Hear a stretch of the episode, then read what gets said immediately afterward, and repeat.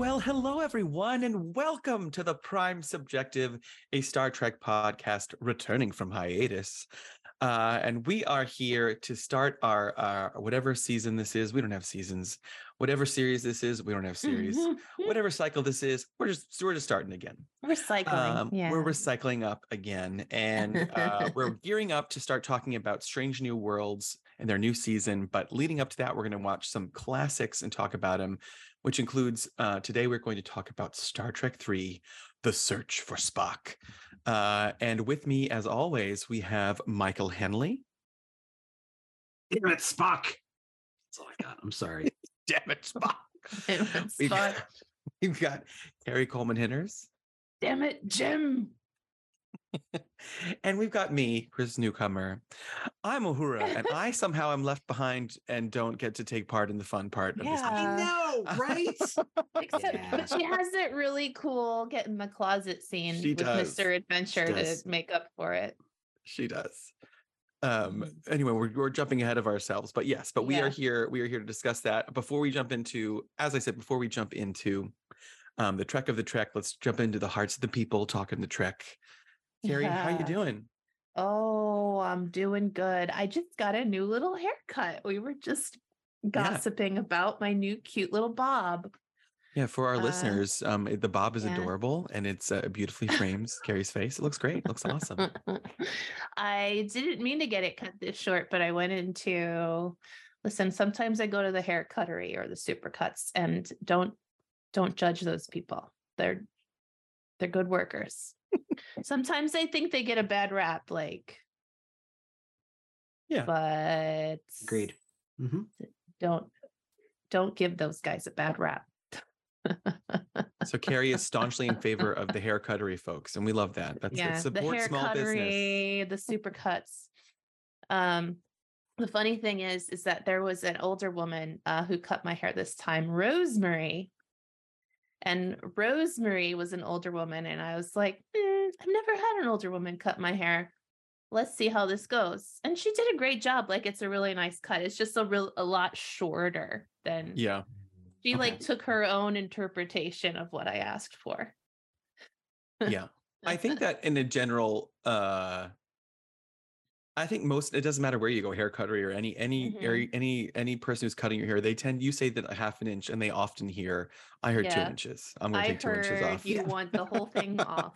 You want. Uh, it's true because I will get see a different stylist and I will tell them the same exact instructions for my hair, and I will always get a different haircut. Yeah. so We gotta go, s- go start going to the same person and then you'll get some more consistency. That I mean that's not that's not It's even a joke. That's just how it's true. No, I it know, I know, but I have. I think it's like a weird. Um, I'll see a person for a couple of times and then I feel awkward about it, and not, I don't want to commit, and then I like find somebody else. That's really funny. You're like, I've already committed Yeah. to a husband and a baby. I'm not going to commit to this I, I, person I'm cutting very, my I'm hair. extremely monogamous. I'm the most monogamous person uh, that you've ever met. That's very funny. Well, Michael Henley, how are you doing? Any any recent haircut uh, uh, adventures for you? No, um, and my haircut adventures are really boring because uh, you know, I'm you know, I, I need to go back to the hair cuttery because I think I did that one time right before a wedding, basically, and it felt like I was putting my hair in the arms, uh, in, in the hands rather of a, of a of, of an artist.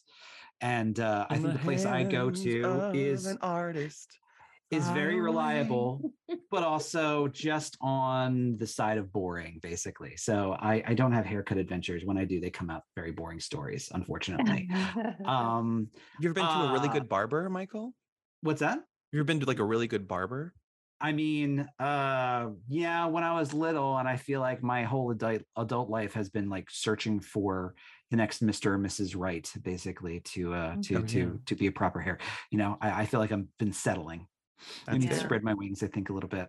Yeah. See, we Uh, do have relationship uh uh, comparisons with our hair. You do. You you're, you're in a similar spot. Whereas I've been in a mon- monogamous hair relationship for four years with my person, but they also live. It's my roommate. They also live at my house, and they do a great job. So my hair is currently That's good reason. That's good reason. yeah, but they also like are professionals. So like they they work at um a couple salons here in Fishtown, and then but then they'll also like cut my hair at night and do the color and you know uh it's the right now my hair is currently blonde so it's been nice to uh to be able to bleach my hair you know at a, at odd hours and not feel like i have to make an appointment so i'm i lucked out in that way Wow, yeah. That's the way to do it. yeah Just to go through the checklist though, real quick though. Um, let's see, like just things over the past couple weeks. Um, my new nephew was born, which is very, very exciting. Yeah. Um, I went on my first business trip in several years. We went to Dallas, which unfortunately is not the most exciting city in the world to go to, but still had a good time. Um, and also, we celebrated my birthday, um, me and my significant other over the weekend, which was super nice. We went out to dinner. We went to the movies for the first time since the pandemic, uh, like an actual indoor movie wow um, which was super nice. It was great. We had a fantastic weekend. So uh, I'm pretty good. It's been a busy spring, though, really busy. yeah well happy birthday Uh, michael that's exciting Happy birthday, Chris. you. You. had a Oh. birthday too. Yes, Happy you did, I birthday, did. I did have Happy a birthday. birthday. Yeah, thank you, thank you, thank you. Did you Um, a I had good to say it first so I could be I could be told happy birthday last because once again, you know, I love being the martyr. I Uh, feel it's I feel thing. guilty now mentioning it was my birthday because it feels like I was trolling for compliments, like just like "Oops," you know, so, hey, No, I, I hey, also believe I invited both of you to my birthday, and I don't believe either of you. I did, know. I'm but that's sorry. I'm sorry. that's Well, your right. birthday was literally the, the literally the weekend my nephew was born. I'm sorry. That's okay. Uh, good. in my defense, I forgot. Uh, I love, my favorite kind of in my defense. In my defense, it wasn't important enough for me to remember. no, that's that's totally fine. I, no, I, I'm I'm also at an age where I'm not. I our lives are busy and things pull us in all di- different directions, mhm.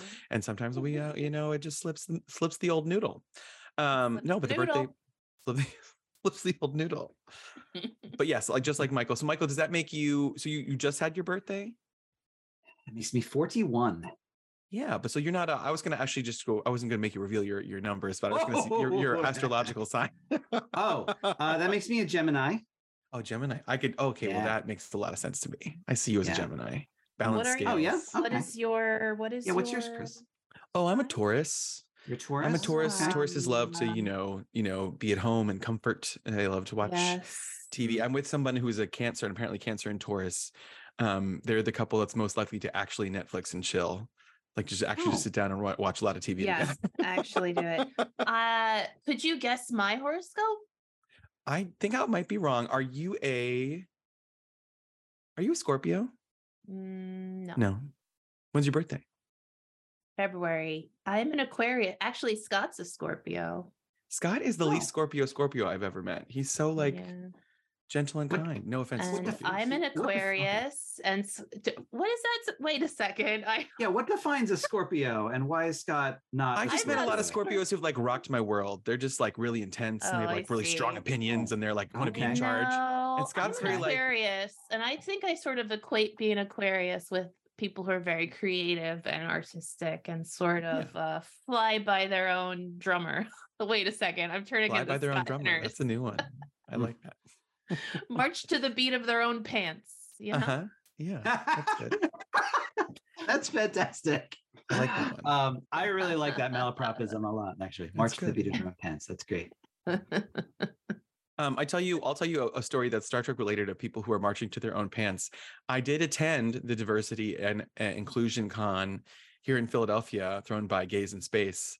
So I saw a lot of our favorite Star Trek people live and in person here in Philadelphia at the convention center, So Um. Fantastic. including I saw Denise Crosby, Tasha Yar. I saw, um, well, I signed up for a couple like meet and greets, and then my my boyfriend pointed out to me, he's like, "You only signed up to meet all the different doctors. Are you okay?" so I was in line to met. I met um um the guy who plays Julian Bashir. I always forget his name. Um, Alexander Siddig.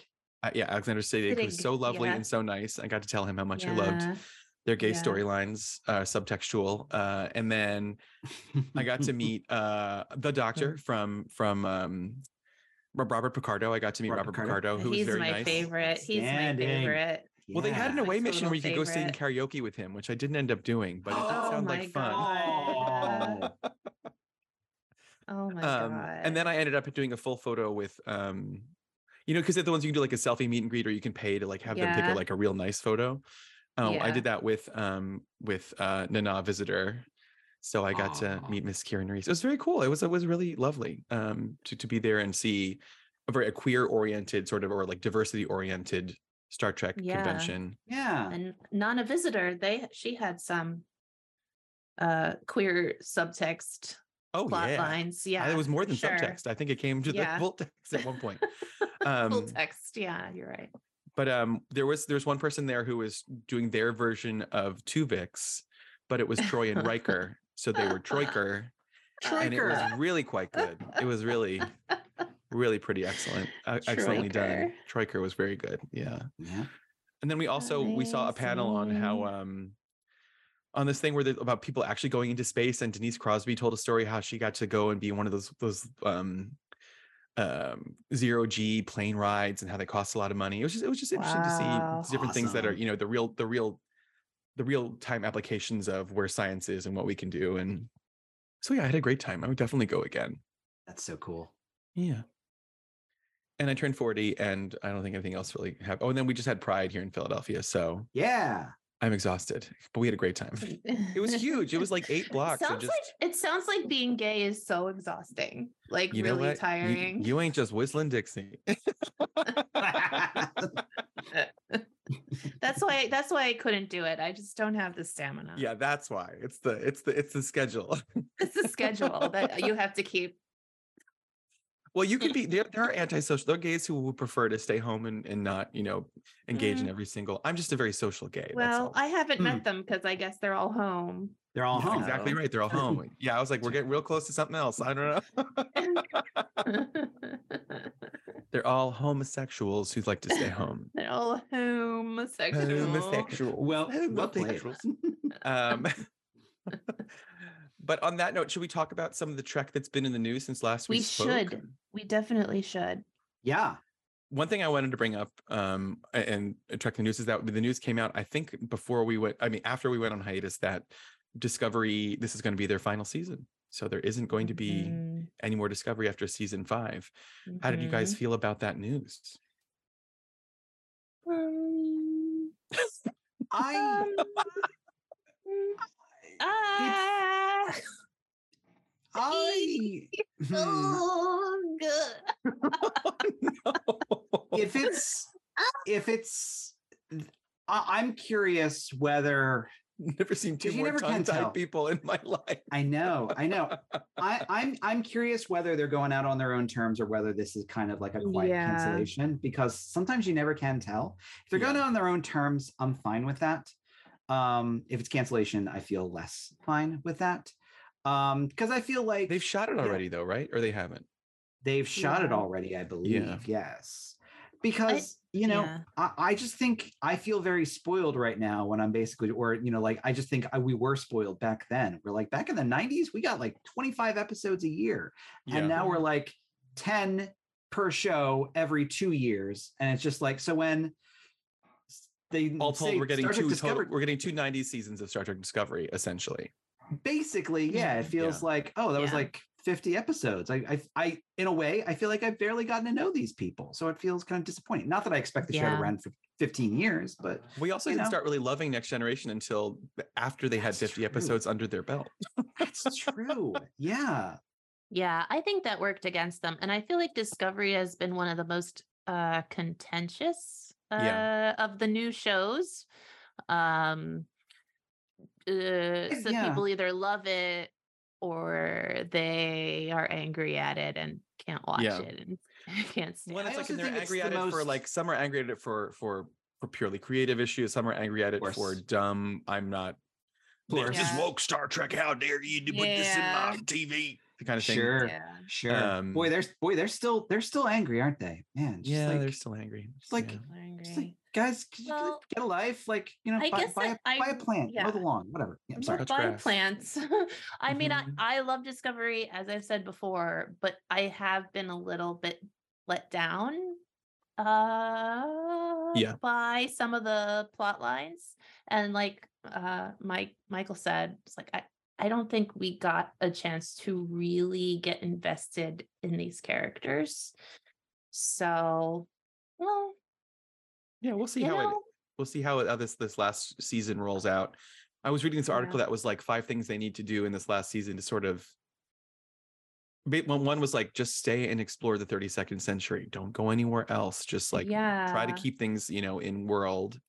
And then the, another thing they said was don't if there is a world ending problem, maybe the people from the from you know the 24th century or 23rd century wherever they're from shouldn't be the ones to solve it. you know. Um, Right. so I know it was it was interesting some interesting points made. I'm looking forward to watching it. I like all those people. I think I think they're talented. I think sometimes they're just hoisted on their own petard of earnestness. Mm, hoisted on the their own is? Picard. I think the show is. I Mm. think the show, you know, I think the humor they find isn't always it's there, but it's like it's not. It's not really. It's kind of forced. It feels like they're not. They're not Yeah. the right. It's not the right tone where the hu- Yeah. when there's humor. Mhm. I also think that, you know, for, for like it or not, I think that Discovery is the most schizophrenic Star Trek show like ever. So much so that, you know, I mean, Picard kind of takes his honor too to an extent because all the seasons are very different from each other. But like, you know, Picard's kind of a known quantity. It's like it's Picard going on adventures. If you, if I had to give the elevator pitch for like what Star Trek Discovery I'd ba- about, I'd be like, yeah, well, you know, it starts here and then it goes in like five different directions, kind of thing. Right. Um, yeah. and that's not a criticism per se. It's not like, you know, like, and that's why the show has failed. I'm not saying Yeah. that. Um, but it just, it does feel like, you know, Discovery has always been the show where like every time I kind of find my footing with it, they kind of throw the cards all up in the air and yeah. say, now we're doing something different. And I, I don't Um, think it's yeah. failed. Like I wouldn't say No, Discovery no. failed, but sometimes mean, it's like yeah, you no. expect to see seven seasons now. Like, but this is not then. Now is not then. Now is now. I really like Sonequa Martin uh Green. Green. gr- yeah. green. I was gonna say much. brown, wrong Yeah. color. Um No, I love I really like- yeah, I like I like her a lot. I think that she did a very good that was a very good uh captain de- depiction. I was and I'm excited to see the Michelle Yeoh Section 31 movie that they're going to make. That looks Yes. pretty cool. Oh, that's the That'll other be- in the news that we would That'll be incredible. thought- that they it's not going to be a, a series, it'll be a Right. movie. It'll be a movie. Yeah. Did we talk about that last time we were together or was that that happened? I feel don't like think- we.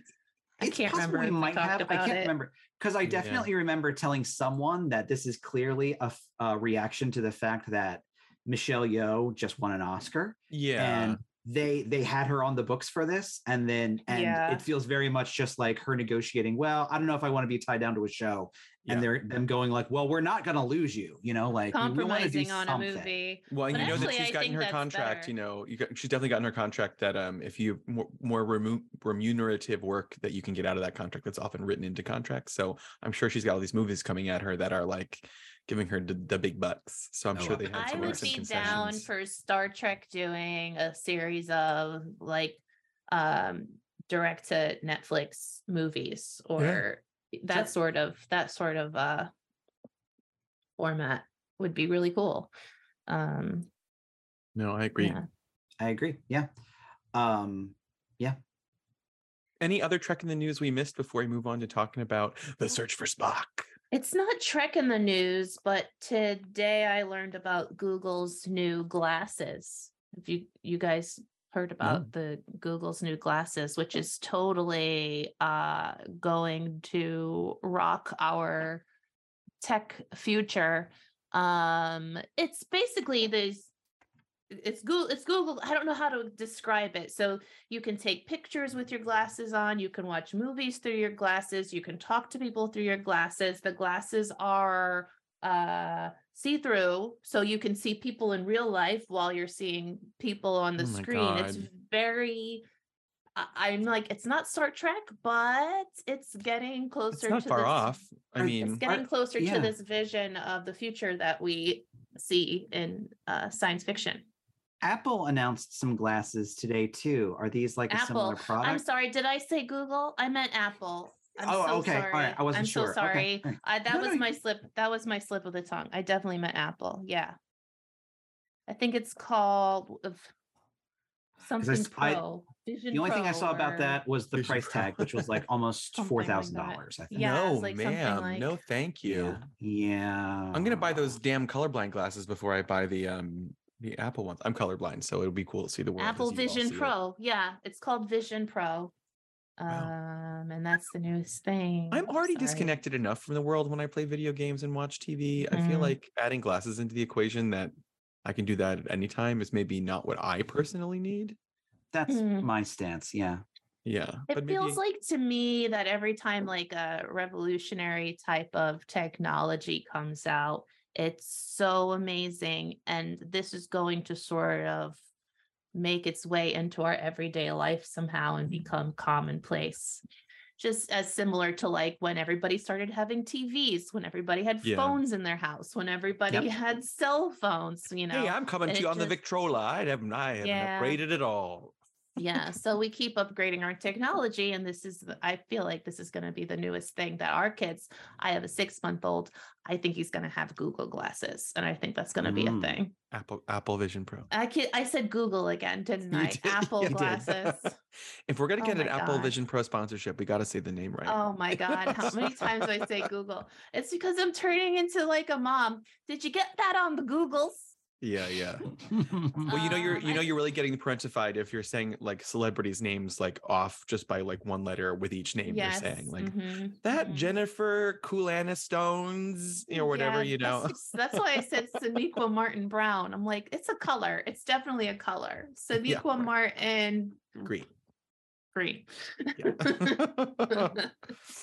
um well interesting. Okay, well that's something to- something to look forward to or maybe add into our fears of the future along with AI. yeah, I'm way. Uh, yeah, I mean that that that that's the. Uh, I'm way more scared about AI right now. Yeah. too. uh, so only p- because of those people who are- these glasses. I'm only scared about AI because of all the like people who are like leading researchers who are like, we should be worried about this. I'm like, oh, that's not yeah, great. yeah.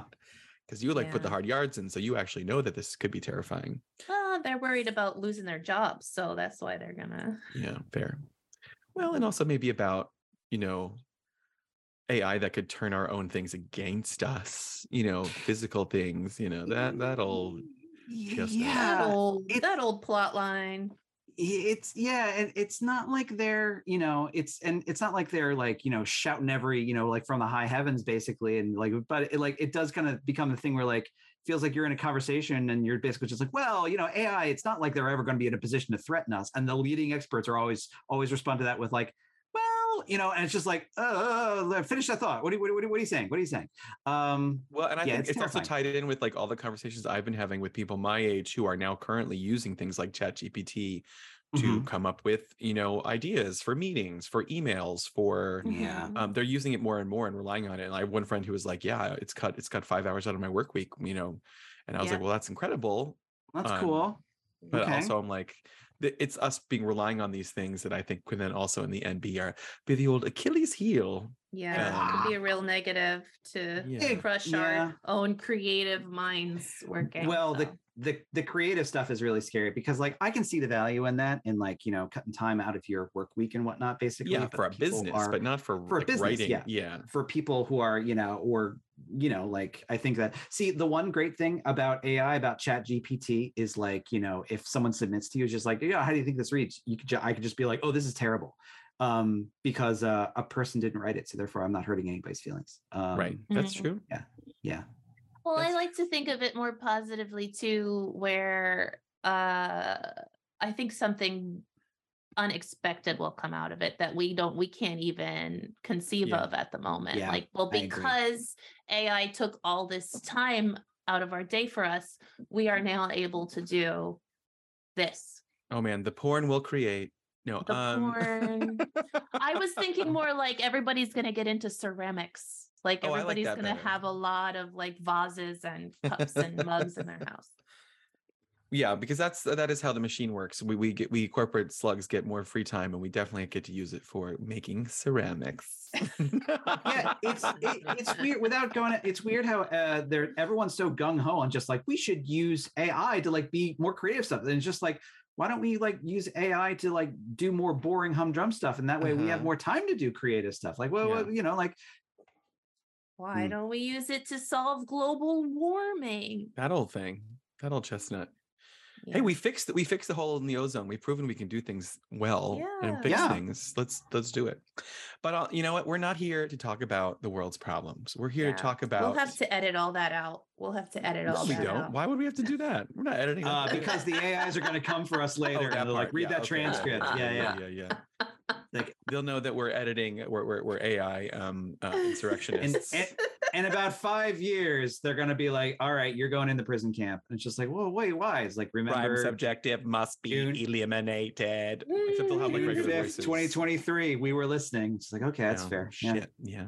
Yeah. Oh my god. Well, you know, a world where there God. isn't AI, or maybe there is AI. There is AI, but there there's also definitely are, AI. are other problems, um, like Genesis Genesis planets, Like Uh, not we- having Spock.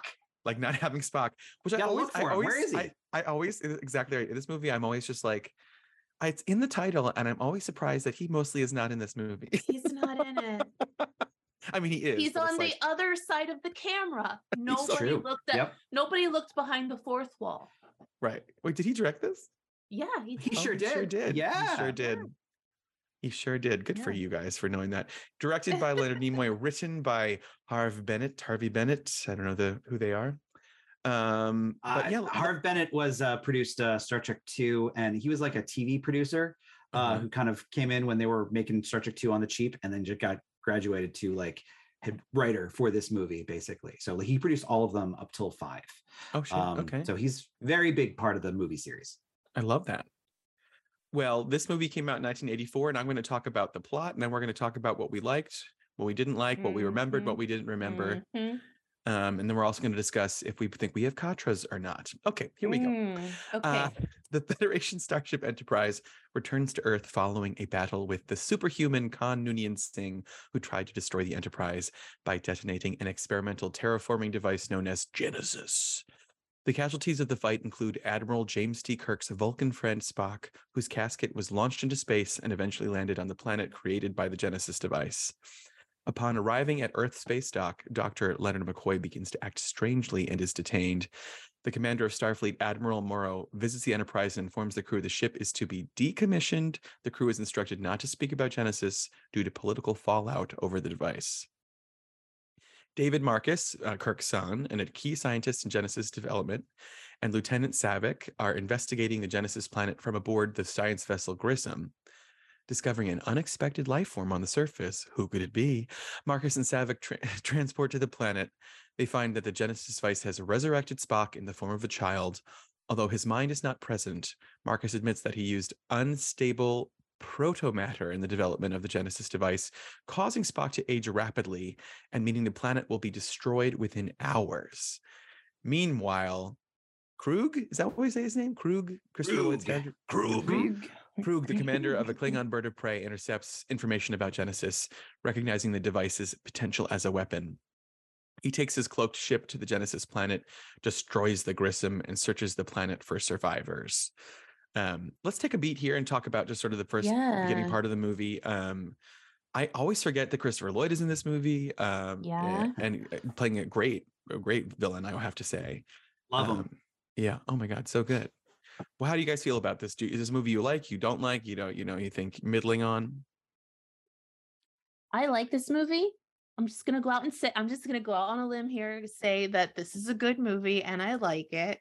Uh I know, I know, shocking. Actually, I forgot how much of a good movie this was because I Yeah.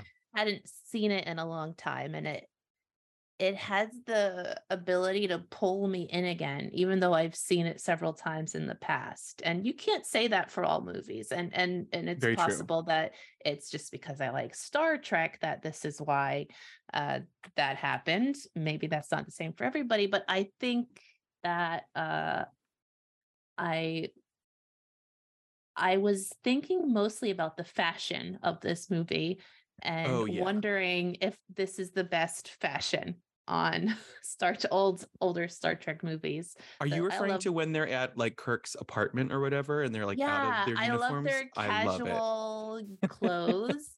I do like their uniforms. I like that it's like this jacket that's kind of military and pants. It's like it, it puts everybody on the same like uh nobody's looking sexier than another person. Yeah. Um Agreed. so I like that part of it. Um at what point, yeah, I'm only remember the parts in this movie that stick out to me that I don't know if we I can't remember in the timeline when they happened, but yes, I was thinking mostly about the fashion and who and uh Sulu's cape, his lovely Love poncho Sulu's cape. cape. Oh, Sulu's cape is Yep. so good. I really Yeah. love Sulu's cape. Mhm. I but also like Nichelle Nichols' outfit at the apartment is beautiful. I'm just like, let her dress Yes. like that. Agreed. I mean, yeah. her uh, necklace, her necklace stood out to me. There's very large pendant. I think everybody wins with the fashion here except for Chekhov. For some reason, they put Chekhov in like a really kind of dumpy, kind of like frock like thing, basically. that yeah, is, it's, like- it has like it has like medieval flattering. vibes to it almost. It Yeah. does in- a in little bit. bad Yeah, he looks like a Yeah. medieval serf. Yeah, Yeah. Well, weird. maybe that fit more with Chekhov's personality. I don't know. I Well, he barely had anything to do in this movie. He like had maybe two True. lines. It was I felt, you Mhm. know, the cast like uh Uhura didn't have a lot. She was gone Yeah. for a lot of it. Yeah. she's like, I'll meet you at the drop off point, which is in the next movie. She shows up at the end. She shows does- up at okay, the very does, end yeah, on. Vulcan. Just Yeah. like she Vulcan, has a okay. line. She does have a a line. But yeah, she shows up in the next movie. Yeah. I, I think I just I just I, I, that one scene where she's where she, she has that great moment where she puts the guy in the closet and then she says, "I'll meet you at the drop off point." And I was just like, "Wait, but she should go with you. Why is she separating? Yeah. You've already left one crew member behind, and why you're going back now? Haven't you learned no lessons? Come on." she's good. She's dealing with Mr. Adventure in the closet. Yeah. That guy was into that. He was definitely into getting locked in the closet though. So that part I enjoyed as well. I really Mr. Adventure was that was I love that scene. That's one of my favorite scenes because she's very clearly like, You're going to the closet now. He's like, What? She's like, get in the closet, little Yeah. boy. Mhm, mhm. Don't worry, I'll deal with him. There's a whole thread in this movie of every Starfleet person who's not our favorites. Basically, is just a dick. Oh, they're Absolutely. they're yeah, absolutely. It's just like it's it's very very consistent. It's it's it's kind of adorable. And that, that tends to be what happens. I mean, especially when the plot is, oh, we now we're there's a there's a you know an alien worm in the brains of the admirals, or there's a you know w- the last season of Picard, there are people you know the changelings have Mhm. infiltrated, or you know whenever time they're put at odds with Starfleet, everyone else in Starfleet becomes a total Yeah. dick. Mm-hmm. Um, the admiral has like the most bizarre line in this movie when he when kirk is asking for permission and admiral morrow literally says um i've never understood vulcan mysticism anyway and it's just like it's one of those things she's like you're in starfleet come Yeah. on man like that is i find that unacceptable yeah, it's offensive Yeah. language. It truly is It kind of offensive is, yeah. the other there is another uh, offensive sort of language where uh actually it people would got would have gotten away with it up till recently where uh Kirk goes to get McCoy out of the hospital and he's like I got to go to the Starfleet funny farm it sounds like Oh, this yeah. guy Mhm. is uh whatever he said about Is him I'm like Some very 80s "Fruity as a references to mental health. says. Yeah. Yeah. Exactly. Mhm. uh, uh, to some fruit he's what fruity did as a say about- nutcake Fruity as a Fruity as a nut- nutcake is definitely what he says. Yeah, Absolutely. Heard this guy's fruity as a nutcake. All right, Yeah. See, thanks, that's- ladies. That's Thanks, the shirt. ladies. that's This that's is why 80s, we're all messed up. You know, that's the shirt I'm wearing to Thank Pride next year. Fruity as a nutcake is what I'm wearing to Pride next year. I like that shirt. I think that Yeah. works. No, I, think that's really mean that really just sums up why everyone of our age is just in therapy right now because our parents didn't Well, you know, I feel like if you told me- prioritize mental health.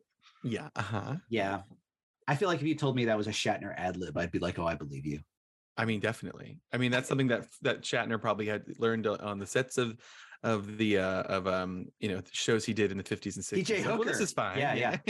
yeah yeah yeah yeah well, I said exactly. I said this to TJ Hooker and it got a great laugh. The gaffer loved it. I always get the feeling that Shatner maybe calls women dolls, you know, like thanks doll. Oh, doll." 100%. Uh, yeah. absolutely And like maybe the women are like fine with it. Like, all right, Have a great swim, doll. Sorry, that was a bad reference to his wife No, who died in the that's pool. terrible. Terrible. terrible. Terrible. Um, she was an Olympic swimmer and she died in the pool. That's all I'm saying. Um, uh, but um, that's interesting. Mhm. Should I should I read the rest and then we'll talk about? It? Yeah, go ahead. it? Okay, Go great. ahead. So Spock's father, Sarek, confronts Kirk about his son's death. The pair learn that before he died, Spock transferred his Katra, or living spirit, to McCoy. Spock's Katra and body are needed to lay him to rest on his home world, Vulcan, and without help, McCoy will die from carrying it. It's kind of like a STD. Disobeying orders, Kirk and his officers spring McCoy from detention, disable the USS Excelsior, and steal the Enterprise from space dock to return to the Genesis planet to receive retrieve uh, Spock's body. On Genesis, the Klingons capture Marcus, Saavik, and Spock, and before Kruge can interrogate them, their ship signals that the Enterprise has arrived. Kruge beams back to the bird of prey. In orbit, the undermanned Enterprise initially gains the upper hand in battle, but the Klingons return fire and disable the ship. In the standoff that follows, Kruge orders that one of the hostages on the surface be executed, and Marcus is killed defending Saavik and Spock. Kirk and company feign surrender and activate the Enterprise's self-destruct sequence. This is actually particularly badass, I thought. Um, yeah. Killing the Klingon boarding party Mhm. while the Enterprise crew transports to the planet's surface. Promising the secret of Genesis, Kirk lowers Kruge to the planet and has Kruge beam Kirk's crew to the Klingon vessel. As the Genesis planet dis- disintegrates, Kirk and Kruge engage in a fist fight. Kirk emerges victorious after kicking Kruge off. I'm sorry, just, this this made me laugh a little bit. He's like, I've, I've had enough. Just- I- Iconic. I, I have had enough Enough. he stomps his foot on every word. It's hilarious. And you know, it's actually that wasn't even from the movie. He was just he was so mad they were out of something at Crafty. That was what it was. Like they're, they're missing some Rice Krispie Mhm. treats. It's true. Um, Kirk emerges victorious after kicking Kruge off a cliff into a lava flow. Kirk and his officers take control of the Klingon ship and head to Vulcan. There, Spock's Katra is reunited with his body in a dangerous procedure called the Fal-tor-pan. Uh, the ceremony is successful, and Spock is resurrected alive and well, though his memories are fragmented. At Kirk's prompting, Spock recalls the word he referred to Kirk as Jim and recognizes the crew as well.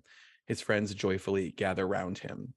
Now, before we jump to say anything, I just want to say that that last scene where they do reunite him with his Katra, I was like, this is, did they just steal all the imagery of this for like Stargate and those kinds of movies? It feels very kind of that. There's like some Egyptian influence to what's going on there. And yeah. There's know. Definitely in it. Yeah. mhm. That's um that's that Vulcan mysticism that's that Vulcan mysticism. that you just don't get. Um no, I I don't know why they always make Vulcan like that. A little I guess just because since Vulcan is established as a desert, you know, as a very like, dry ancient. planet, it, Yeah. yeah. and ancient. I think it gets just kind of lends itself to that kind of you know that Egyptian imagery, i- imagery, or kind of you know related to it. Um, true, true, yeah. true. for sure. Um, yeah, I think highlights for me in the latter half of this movie are definitely the the um the bait and switch of of killing all those Klingons by doing the self destruct. Oh yeah.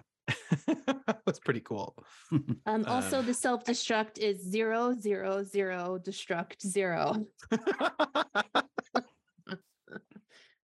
Seems easy to steal that code. Easy to they call it Alpha Tango. Yeah. Yeah. One, two, three, four, five. Um, Got it. you know, uh, yeah, I, I- just want I wanted to circle back to something when we were talking about how we feel about this movie, like overall, because like my whole thing about this movie is this is one of my so. On the one hand, you can definitely go that this is a movie that is very much reverse engineered to the idea of like this is the movie where at the end of it they get Spock back basically, and everything's kind of like built around that point. It's like Leonard Nimoy wanted to leave, and then he decided to change his mind, and here's how we bring him back. You know, so it's it's got that kind of you know it's very structural kind of quality to it. So it should be terrible. Yeah. And yet it's one of my favorite ones. Maybe not so much for the story, but because it's got so many moments that I absolutely love. Um, so you know, and I, I count among those moments uh the stealing of the Enterprise, which is Mhm. just an amazing sequence and super fun. I love Uh, Christopher Lloyd as Kruge. Sulu saying, "Don't call me tiny." Don't Yeah, call me really good. Tiny. throwing Um, his cape over his shoulder. Mhm.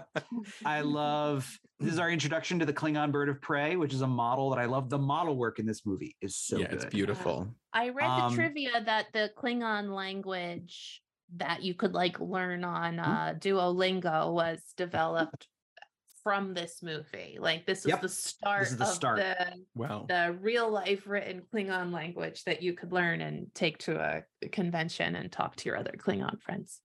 Because this is our first serious time with the Klingons after the original series, and they go through a whole makeover between the the original show and the movies anyway. So like this is this is our first taste of like the you know the same thread of Klingons that Worf comes from and everything. So this is Right. this is a very very like central movie to like the entire mythos. You know, this is like, Which oh, which this is a big movie Klingon has movie. the which movie has the Klingon sisters?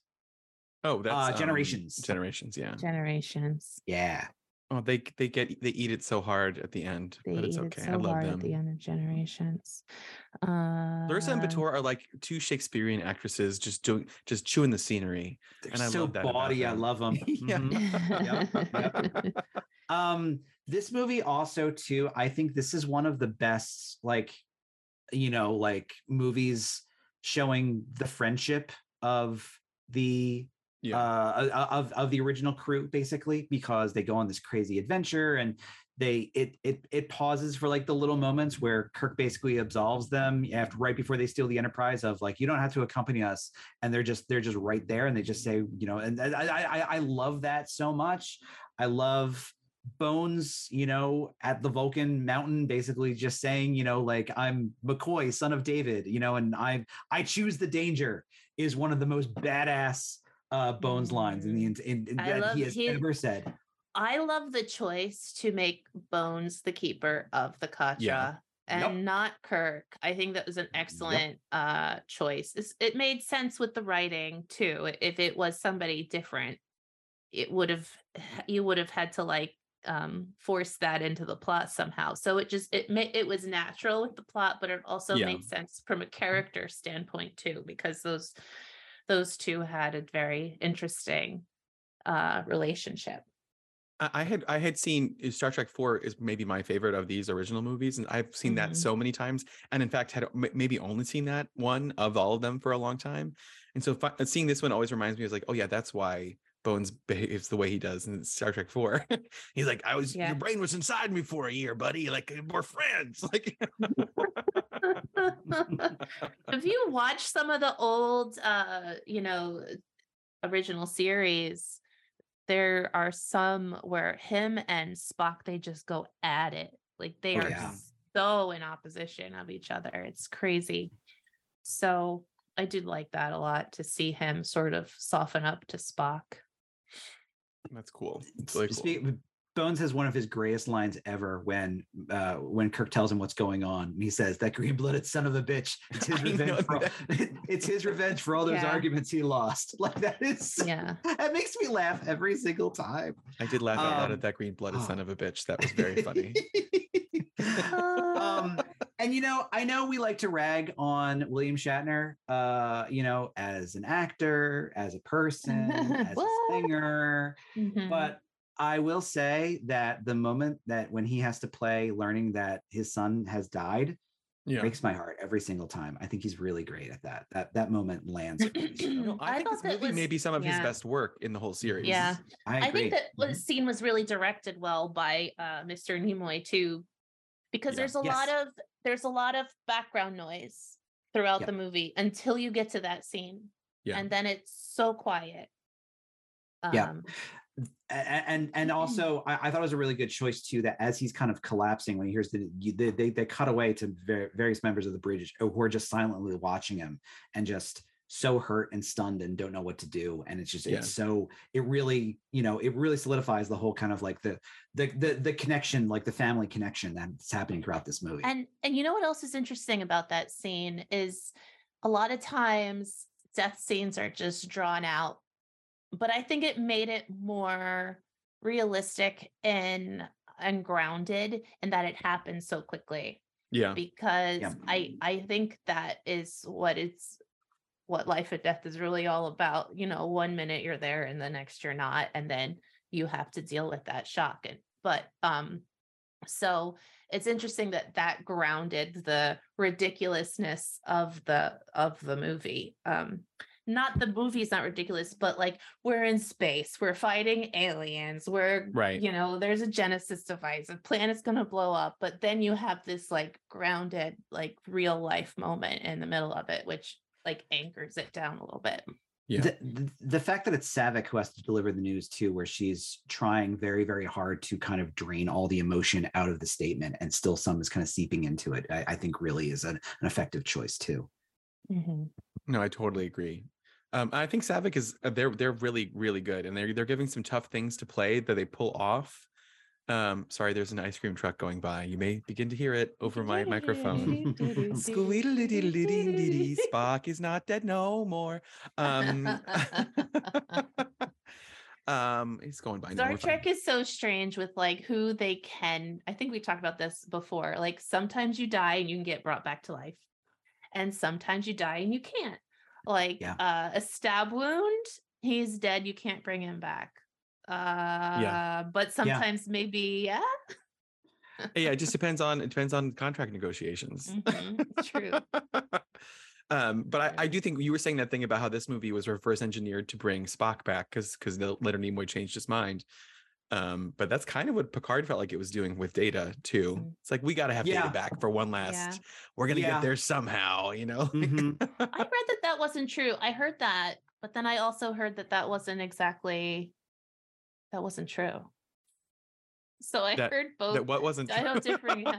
that Leonard Nimoy didn't want to go. That Oh, I wasn't didn't know that.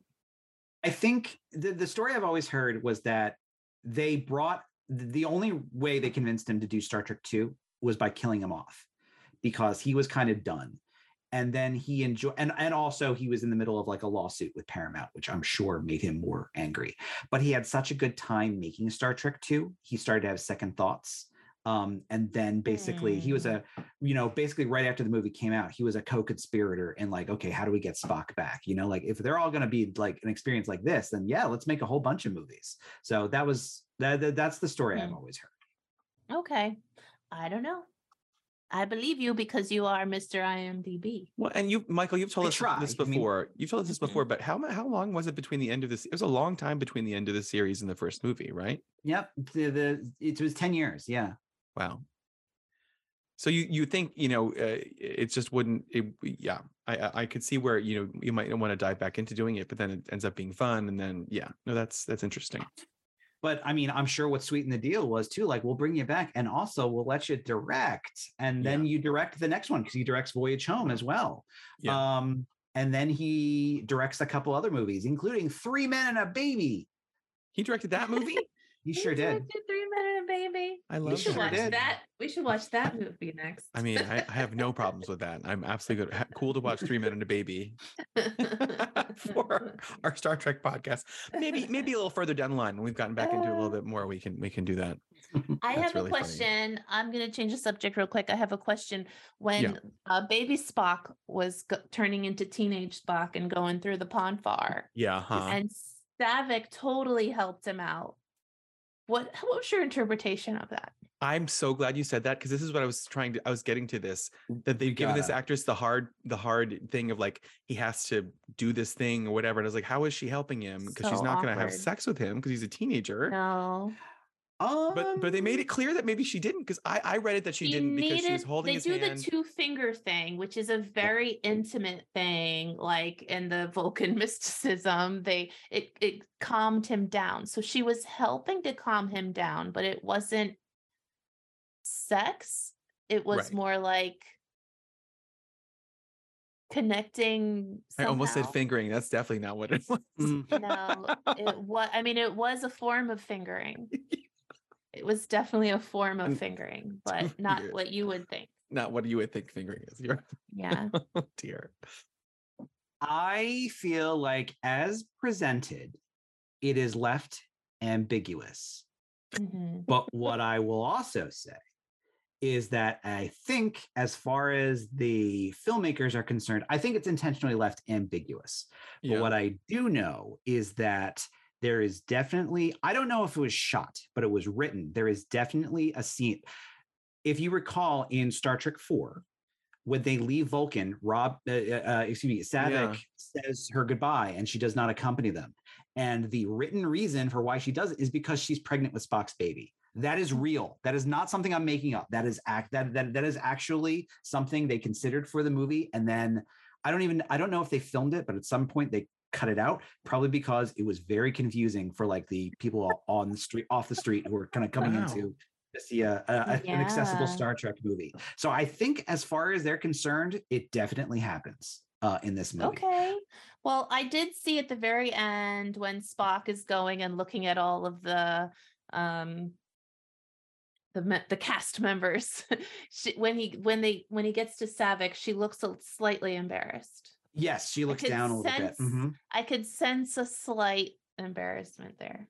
by Well, down. and uh, you would think though too, because the, if logic necessitated that someone who- who is able to provide that for him is there, and blah blah blah, all of that, that Vulcans would be cooler about it. But I guess she didn't want to see him suffer and Yeah. have to go through that. So she wanted to provide some relief for him. Yeah. Hmm. It's either that or What- as we know from Star Trek, they have to fight somebody to the death almost. to the death, So, yeah, yeah. Maybe he killed a Klingon, and we just didn't see it. yeah. Who knows? Um, Well- one thing I'll say too, uh, I have a I have an Uber nerd note basically, um, which is that um, so you know one thing. So I think this is the, the shortest Star Trek movie. It's only like an hour and forty five minutes, uh, which is pretty lean. Um, I and for me, I feel like this movie is almost kind of too lean. It feels like the kind of movie where you're just like, I feel like there's a lot of stuff they cut out of this. Yeah, um because like you know including like well how did where i get to vulcan? and all that kind of stuff. And Yeah. i don't know how much of this is like stuff they actually legitimately cut out but um of all things i'm actually if you if you read star trek books i actually strongly recommend the novelization of this movie which i read as a little kid because it is chock full of uh, i always find that a very fascinating little subgenre of literature because sometimes it's like people not being paid much money but like they're very passionate about the subject. And sometimes they're just like you can see sense them going like this script isn't very good. I kind of want to you know improve it a little bit. Let's just throw in a couple extra things. Um the novelization for search for spock is like maybe one of the most extreme examples of this i've ever seen because it loads up so many extra scenes and so many extra character dynamics and wrinkles like the literal you know the way this movie begins that doesn't even happen until like i don't know a third of the way through the novel. It is so much about connective tissue between two and three and about establishing the fact that David Marcus and Saavik actually begin a, a, a, romance, basically, um, which is completely not in this movie at all. But as far as the novel is concerned, it's happening on every, you know, for every every single scene. Um, it makes it clear what Saavik and young Spock do in the cave. It explains how Uhura gets from, you know, Starfleet Command to Vulcan, including like seeking asylum at the Vulcan embassy and so oh she god, gets stuff with Sarek and everything. It's crazy. Like it, it, it invents so much stuff, and it's all good stuff too. Honestly, so much so it's hard for me to separate and watch the movie and go like, oh right, those scenes don't exist. They're right. in Those scenes don't exist. I strongly recommend it. You know, if like I if, you, if always anyone's will ever pick up a. I whenever I go to like a thrift store or a flea market or a used bookstore, which I go to a lot because I think those are fun. Uh, I I do pick up Star Trek novels when I see them, so I will look for that one. yeah, that's a that's sounds like a good thing to have for like a, a you know uh, when you when you're looking for something to read, a beach read or something. I Yep, I should I- get something yep. like that. That's great. it even be better than the to- um the romance novel I'm reading, which is based on the British Bake Off. Oh, okay. Wow! Yay. that's fun. Uh, what is the name of that book, Chris? Uh, it's called. Uh, I, I'm legitimately asking because my significant other loves romance novels and loves Great British Bake Off. So It's called It. No, it's called um. it's called Rosaline Palmer takes the cake wow. by um, I- by Alexis Hall. I just I am writing that down. okay. Well, uh, well, uh, I'll save what I was going to say for our final things. Well, I think we're we were just about at final things. So I think if you Oh, got okay. yeah, yeah.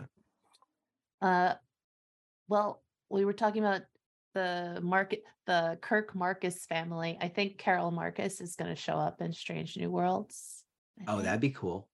I think I saw that. We didn't really talk That about Strange New cool. Worlds today maybe we'll Mhm. talk about it more. Yeah. uh, got a next week, trailer. but It, yeah, it's, it's it's coming. It's coming. I'm Yeah. excited. maybe we'll talk about the trailers Yeah, next uh, week. next week. Um, but I take your book recommendations very seriously. I read uh, the the the one the name of the book. I'm I'm having such I'm not great. I shouldn't be on a podcast. No, the, one- uh, the one by Xi Jing I don't. Yeah, because I never remember words. the three body problem is what you're thinking three of. body problem. The three body problem. yeah. Uh, Mhm. Yeah. I'm gonna it's just so start a new podcast where people help me remember words to things. um, and yeah, now it's just I'm called what do I mean by this? What do what do I mean by that? like, here's a definition of a thing that's an everyday thing. What am I talking about? Um, and now I'm reading the uh, Wanderers. Oh, oh, cool. My, uh, Michael recommended it, and I love it. So keep recommending things to me. I will Yeah. read them. alrighty. Yeah. Any, so I'm any gonna other? now read the Search for Spock because you told me to. yeah, right. I've got a great book. It's called Dianetics, and I can sell it to you for four hundred dollars.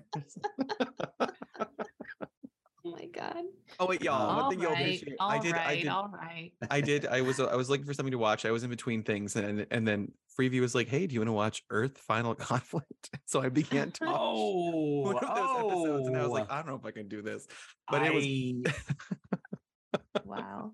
that is i remember watching that show and i remember quitting that show it's got Yeah. a roddenberry connection i think it's based on Yeah, like it said it said Gene Roddenberry's Earth Final Conflict, but he was dead It's like- the time, right? it's Or- like based on his old notes he had no drawer basically Yeah. um, you know Yeah. um it's not a terrible show at first it's just it's one of those 90s sci-fi shows where like it starts well and then it gradually kind of descends And this as- is and the one I also stopped watching it. This is the one where an alien comes down and they have to have a whole conference uh-huh. like about this Mhm. alien guy. And that's as far as I got. Well, and it's also like it's like you know, Beefcake has to deal with alien craziness, and he infiltrate there. I was like, okay, Well, it's- Yeah. you well it's like it's it's it's kind of a cool idea where like it's the idea that like aliens have revealed themselves to us and like they're trying to guide us to like a better future kind of thing Yeah. um and but then are but they? like yeah, yeah, yeah. well it's I- one of those shows where like you can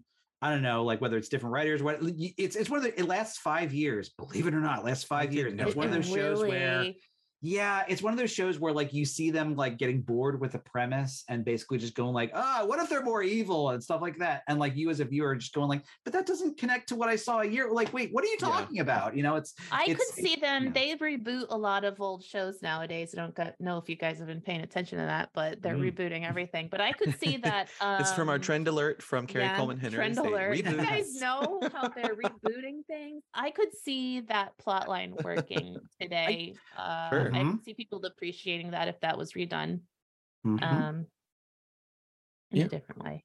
I could definitely see that. Yep. Well, and anybody else have any final thoughts or recommendations? Um, one final thought, one recommendation. Final thought is I don't think I mentioned it beforehand, but one thing I love about this movie too is the score by James Horner, which is Oh, it's really absolutely sensational, especially the stealing the enterprise bit. Uh, oh, so good. My recommendation is so I'm only halfway through it, the book right now, but uh, it's a dual TV book recommendation because we started watching Silo on Apple TV Oh yeah. my significant other, um, which I'm really enjoying. And she said, well, the reason, you know, and she said, the reason I was interested in this because I've read the books, which are there for. You should definitely read the books. And so I started reading the books. Uh, and I'm only half, I'm, I'm about three quarters of the way through the first book, but so far I am really, really, really enjoying it. Um, the basic premise is it's about a gargantuan um basically uh you know silo and it's right there in the title um like a like a generational silo. People Yeah. never go outside. The only people who go outside are people who have effectively been shunned or banished for various reasons. Um it's completely self-sufficient. Um there's kind of a you know there's there's there's a you know there, there- there's kind of a haves and haves nots kind of sort of. Um the the the best thing i can i, I can it reminds me a lot of the premise of snowpiercer if you remember that comic or movie. It's- it's, kind of got a similar where it's this completely self-sufficient uh society um and there are some class differences and whatnot. It's about a um, someone who works down kind of in the bowels, uh, like an engineer. I was gonna who say, are becomes- the upper class on the upper Mm. part of the silo, the sort of well, thing. sh- she gets promoted to kind of out of the blue. She gets picked to be the new sheriff of the of the silo, um, and uh, kind of, you know, is kind of get the sense she's kind of being set up to fail uh, because there's kind of a conspiracy that's happening potentially uh, around that that could uh, involve a lot of different secrets about you know, because this is this is these are people who have literally they have no frame of reference for what the past is. You know they have been down here for so long. In fact the show the the the, the show and the book are very very in the early going very very uncertain about when this is where this is what is actually going on because they're told that it's there's been some kind of nuclear cataclysm but you don't know that for certain. All they know is what they've been told um, and so you know and it kind of builds from there. It's really really compelling so far um, both the show and the book. They're just you know and they're similar stories in a lot of ways um, you know like the, the the show is a very faithful adaptation um, but we're really really enjoying it um and Hmm. you know i have it on good authority that it does not flame out it's it's one of those sh- you know shows slash books where like it's te- definitely taking a cue from shows like lost where like it's this huge kind of mystery thing that's happening Yeah. and you know everything i'm told is just like don't worry the reveals and the payoffs are worth it you know it's not it's not a situation where you're just like oh come on you know like when you get to the conclusion so Yeah. um i'm really enjoying it so far Oh, great. Well, good. Well, um, uh, Kari, did you have any other final thoughts or recommendations, or you got yours in there? I think. Mm, you you guys um uh babies are cool. Yay. Okay. babies are cool how old is are How old is. Arlo now? He's six months old. Oh, And um if you don't have a baby, that's fine. But I just want you to know that they're cool. okay. I'm working on getting a dog at some point. That's maybe my next Yeah. step in that journey. I mean, people Uh, that don't have baby, I didn't have a baby for, you know, uh 40 some odd years. And then I do have a baby and uh he's pretty cool. Okay. Recommendation from Kari: Get a baby by any means necessary. Uh, Get your hands on one of those babies. get your hands on a baby if you can. And my recommendation is drink more water. Am I right? Yeah. Um, no, you know, uh, that's that's always good, it's just good advice for everybody. Mhm. But specifically for me, because I thought that yesterday was a good idea to drink tequila in the afternoon and then eat barbecue spare ribs at night. And I'm like, why am I Oh. so thirsty all day Oh, today? And that would be yeah. why. Also, I had crazy dreams. But other than that, Mm. um, Okay. uh, but yes, we will then see you all uh, next time for another uh, Prime Subjective, where we will uh, review, I think, one more classic entry uh, from the Star Trek canon, and then after that, it will be into Stra- Strange New Worlds. Um, and on that note, um, we don't have a song to end on. Um, and that's you know what? And that's okay. That's okay, and that's and okay. that's okay. Yeah. Yeah. We don't have to. We don't have to. But I will leave you with a mantra, and that mantra is reach for the stars. They're the only people who can help you. Thanks. Good night. Great.